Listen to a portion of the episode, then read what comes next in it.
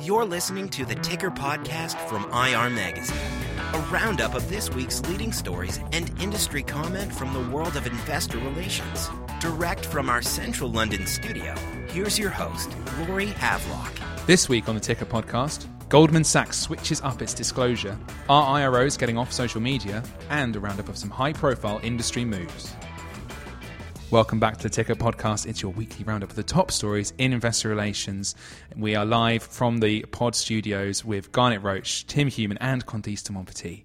Welcome, guys. Hello. Hello. Um, as we discussed last week, we are run off our feet at the moment trying to get the next issue of IR magazine off, off the presses. So we haven't really been keeping up with the wider outside world. I mean, lots has been happening, but um, you know, the, the most concern we've had is it's a bit cold outside, and that's about it, isn't it? We can see the sun shining See from the, sun basement from the basement through the windows. where But we're kept. I think lots has been going on. You know, lots of kind of sporting headlines. I mean, Tim, you said earlier, Northern Ireland have made it into the European Football Championships. England, of course, are out the rugby. That's all carrying on, and no one seems to be paying that much attention. I don't know. People have been getting their heads down this time of year. It's traditionally that time of year when everyone's a bit overworked, not seeing much sun, like you say, got on it.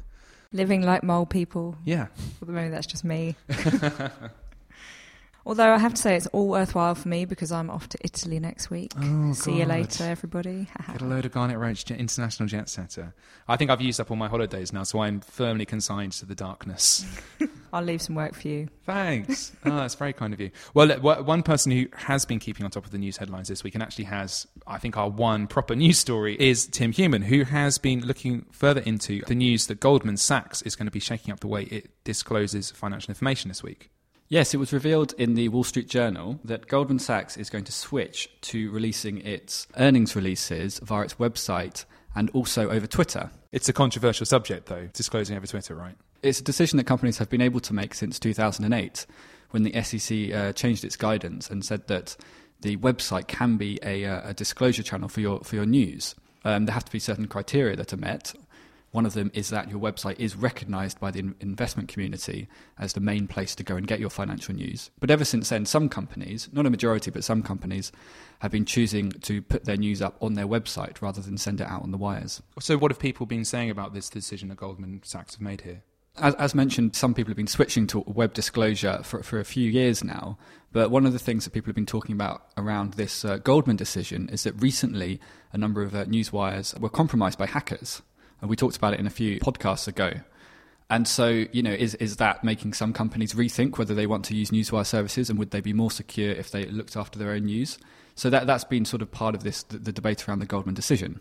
I guess the danger, as we highlighted before, is having having a lot of financial information centralized naturally makes it less secure. I guess you can look after your own interests on your website a bit more easily. You can be assured that it's going to be kept from any prying eyes. Yeah, advocates of web disclosure via via web, uh, company websites say that one, it simplifies the process. Uh, two, it can save you money. And then also, there's this third point that you make, which is potentially you're not putting your news somewhere where it might be with lots of other news where, where hackers might target it.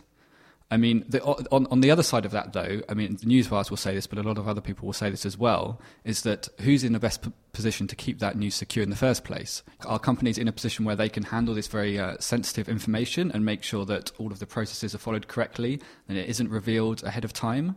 You know, a, a newswire is a company that does that uh, as its job, and so it's um, it's got the right people and it's got the right um, uh, software in place to, to, to keep that information secure. I think the thing is, We've seen in the past instances where information has been leaked from newswires. We've also seen situations where information has leaked from companies doing it themselves.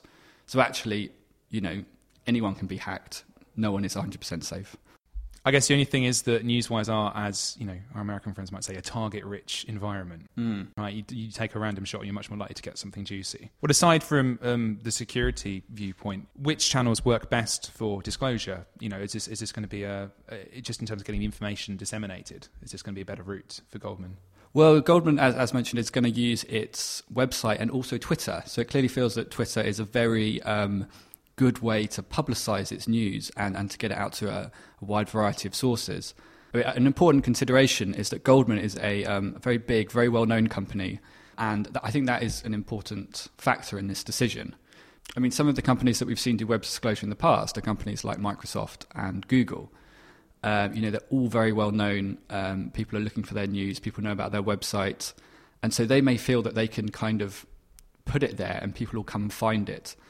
For, for other companies, less well-known companies, um, you know, it's, it's, it's a bit of a different decision because having somebody distribute their news and make sure that it gets to financial journalists and financial portals can be very important.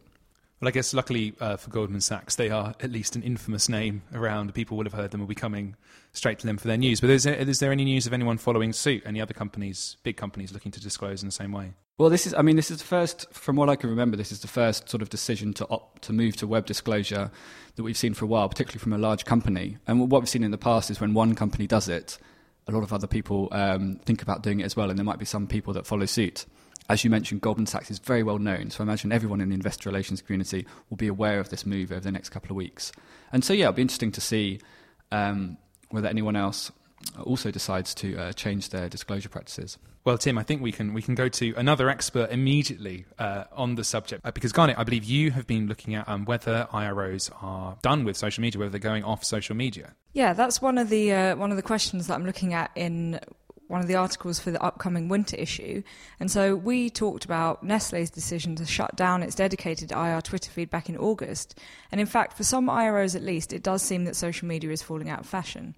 For example, research by Citigate Dewe Rogerson in June showed that while more than 90% of companies said they use social media channels to publicise news and events in 2013, this figure has dropped to 65% in 2015. So it's quite a big difference. The study noted, however, that the move away from social media for IR appeared to be more of a European trend, with research from Investis indicating that use of the medium continues to rise in the US. And I've been speaking to one US firm that's managed to build up a massive following on its IR Twitter feed, World Wrestling Entertainment, which was quite fun for me. I was a bit of a wrestling fan in my teenage years, so that was um, very fun for me. As was I. I'm quite jealous. Did you get the chance to speak to John Cena at all? Did you? No, unfortunately not. Um, I also didn't manage to talk about any people's elbows or any other. Um, Who is your favourite wrestler, Garnet? well, my favourite move was the people's elbow. So I did like The Rock quite a lot. That was uh, that was my favourite move when I was fighting with my older brother. So I wasn't very successful, but it was fun for the ten seconds before I got beaten up. I was used to quite like the um, the Undertaker with his tombstone. Oh, yeah. That was pretty brutal, wasn't it? Pretty brutal. I think I was, I was quite young and it always looked particularly nasty, which left an impression on me. you didn't try it out on anyone, Tim. No, thankfully. Well, do these do these cutthroat tactics extend over into their Twitter feed as well, Garnet? Uh, not really, but they are definitely very effective. The company's W at WWE Investor Twitter handle has more than 41,000 followers, despite the team having sent just 186 tweets since signing up in April 2012. So it's quite impressive. Michael Weitz, head of IR at the entertainment giant, says the firm's approach to social media comes very much from chairman, CEO, and wrestling personality in his own right, Vince McMahon. And actually, um, the company's main WWE Twitter handle has more than 5 million followers on it, so obviously they're doing very well. And part of the company's social media success comes down to its large and very loyal fan base, As we just discovered. as we just discovered. Um, and in fact, around 20% of the shareholder base is made up of these retail fan investors. Despite the big following, however, Michael does acknowledge that at present few institutional investors are using social media to any great degree. In part, of course, because many simply can't access Twitter and the like at work. But for Michael, this is an investment in the future. He says he wants to lead the pack in being prepared. And he advises other IROs to keep at it with social media as well. I guess the, the one thing that some IROs would say is there are a couple of obstacles to you know being able to tweet efficiently and safely. Yeah, Michael highlights four areas that he says um, he hears a lot of concerns about from other IROs. Um, SEC and Reg FD concerns, um, the 140 character limitation, issues around too much noise on social media, and of course the fact that institutional investors aren't really using the platform. He says, though, that for almost every argument against social media for IR, there are reasons to say, hey, maybe I should get more comfortable with developing a presence in social media and being prepared for the future.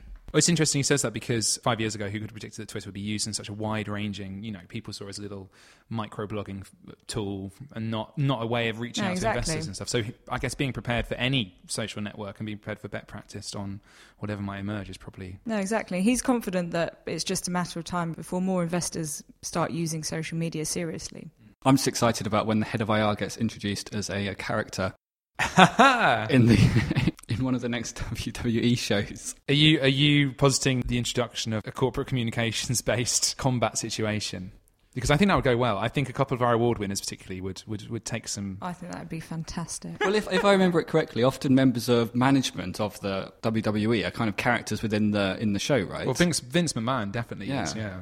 and so maybe he's got some activist shareholders that he needs to Take down. teach a lesson Take to. down a peg. well, we'll move away from those particular battles for supremacy and concentrate on some of the movers and shakers and fighters in the IR world, looking a bit more widely. Because, Candice, you've been looking at some of the more high profile moves that have happened in the last month. Yes, well, first of all, guess who just stepped down? Volkswagen's head of comms, uh, Stephan Grühsem. Oh, it's a fantastic name. It's so appropriate. It's more Grühsem. The new CEO, uh, Matthias Müller, who comes from Porsche, has apparently brought in his head of PR, Hans-Gerd Bode, to take over comms and IR. And as for the, the French market, I mean, we, we're always of the opinion it's a bit, things move a bit slow there, but there's been plenty of moves in France, right? Indeed, especially in the industrials and energy sectors. Construction group uh, Vinci, which won uh, the Best in Sector award in 2011, had just hired a former sell-sider Arnaud Pallier as head of IR. And Areva, the nuclear group, has uh, named its new VP of IR Manuel Lachaud, who's moved on from financial controlling. And thanks to uh, our new subscriptions person, uh, Dachman, I discovered that Selma uh, Bekhechi is the new IR director at, at Alstom, the power and transportation major. And she replaces Delphine Brault, uh, who's had a, an unusual career path. She used to be a sell-sider at Oddo Securities, and after three years as, as a vice president of IR, she's returning to work as deputy head of research at the same brokerage firm. So uh, maybe she just didn't like her stint in IR. no, it's true. We don't hear many people going back to analyst roots even. And uh, congrats to uh, Carine de Boissezon, whom I uh, interviewed for my report on sustainability comms when she was head of IR at EDF. She's been promoted to CFO of the international division. Living the dream. Well, more more living proof that um, IR is a fantastic step to a job in the C-suite, which uh, we have looked at a couple of articles called Blair Christie, of course, at Cisco. What about looking further further afield? What's going on in the rest of the world? The Hungarian oil and gas firm MOL, uh, that won Best in Country in 2013, has appointed a former sell-sider from Wood & Co., uh, Robert Ritti, who'll be starting next month. And MOL's head of IR of three years, Adam Horvath, uh, is now group head of controlling. Further up north in Denmark, uh, insurance group Tryg is also welcoming a new IR director, Gian Andrea Roberti. I think uh, Tryg Vesta, the Norwegian branch, was uh, shortlisted in 2008 for most progress in IR uh, for Scandinavia. Well, of course, for the for the latest um, appointments news, you can check out Candice's regular newsletter, which gives you the, the latest movers and shakers in the IR world. And some very useful career advice. Absolutely. If you'd like to subscribe to that newsletter and our other weekly newsletters, do pop onto irmagazine.com and you can if you sign up there you can have the, the option to opt in to a number of our newsletters you can also let us know about any big ir moves uh, using the email address editorial at irmagazine.com and let, you know, keep up with us on twitter subscribe to us on soundcloud all the usual um, guys we're going to go back right back into the the october swing of things i think um, thanks for finding the time to join me this week Thank you, Lauren. Cheers, Laurie. and we'll see you next time goodbye Bye. Bye. You've been listening to the Ticker podcast from IR Magazine. For free access to all the latest global investor relations news and analysis, register at irmagazine.com or download the app.